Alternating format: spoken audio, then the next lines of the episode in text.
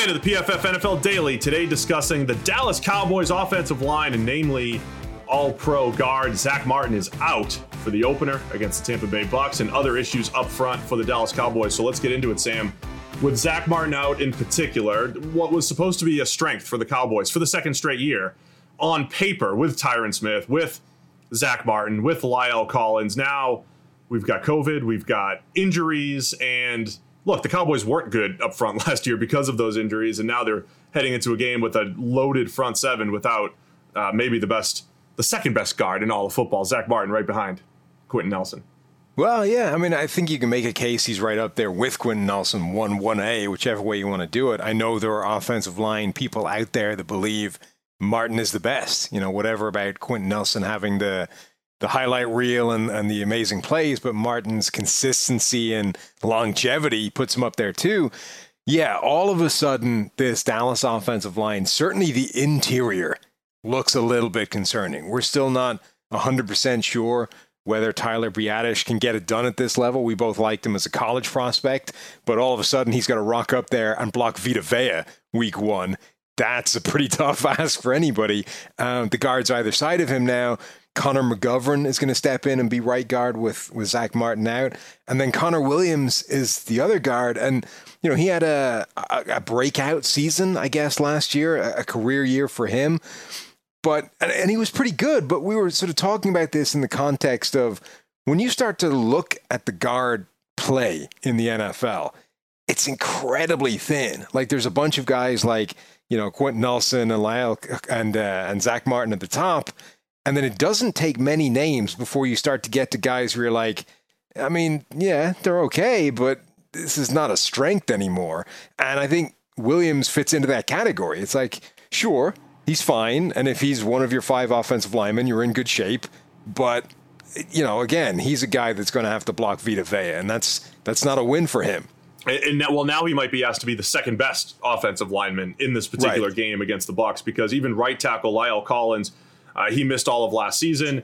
Uh, he's coming off of a career year back in 2019, but Collins is also banged up. So there's talk about my guy, Ty Nsekhe, who's almost 40, but a great, he's an excellent swing tackle. But, you know, again, you don't want to roll in with too many games with Ty Nsekhe as your starter. Terence Steele is in the mix, who struggled last year to a 50 grade. You mentioned Connor McGovern. He had a 61 grade uh, last year for the Cowboys as well. So we're talking about an offensive line that used to be rolling with the elites like Tyron Smith, Zach Martin. They had Travis Frederick for years at center before he retired.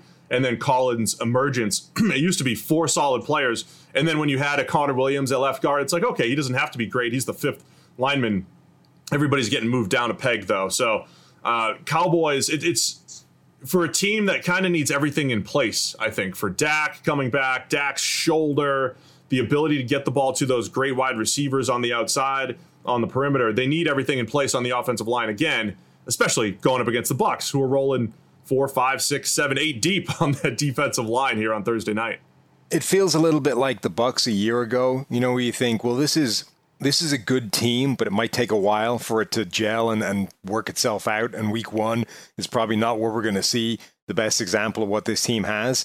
It almost looks now as if week one for Dallas going up against that Tampa Bay defense it's just going to be tough sledding. You know, this this offensive line I still think has the capability of being a pretty good unit, but all of a sudden there's now a, a, like a world of of possible outcomes where this offensive line isn't even good. I mean, Tyron Smith at left tackle when he's healthy, when he's 100%, is still one of the best left tackles in the NFL. But when was the last time you could say that over a full season? It's it's been a long time. Now, Eh, we're rolling into a new year. There's all talk about how his neck's all fixed. He doesn't have to wear the big cowboy collar anymore. He's good. So we're going to see the the old, you know, Tyron Smith again. And if that's true, that's fantastic. But that's the kind of thing you hear every year about a whole bunch of players rolling into the season. So maybe, maybe not.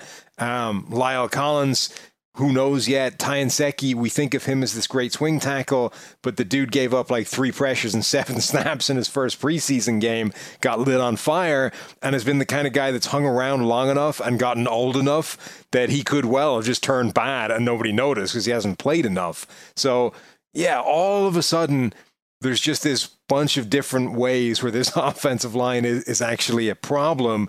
And oh, by the way, Dak Prescott is coming off a serious injury last year and then a minor injury in training camp, hasn't played in preseason, has got to be battling some form of rust.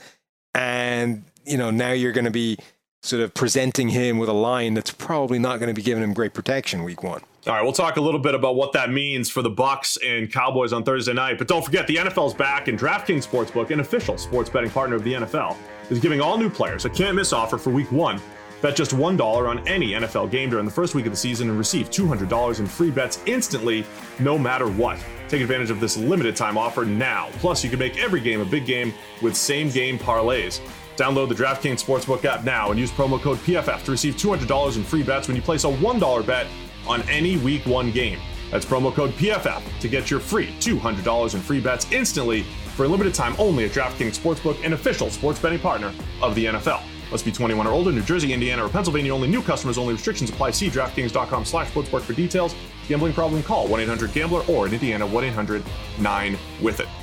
Uh, so Dak's coming off this shoulder injury, Sam, and I think with shoulders, usually that that messes with your velocity a little bit. And and if it was just a little bit of soreness, he had enough time to rehab it and get it back to full strength. But I do wonder how much the Cowboys want to maybe ease him in. And I would almost say, as counterintuitive as it seems, with with holes on the offensive line, I think the Cowboys have zero shot of moving the ball on the ground because of because losing a great Zach Martin up front.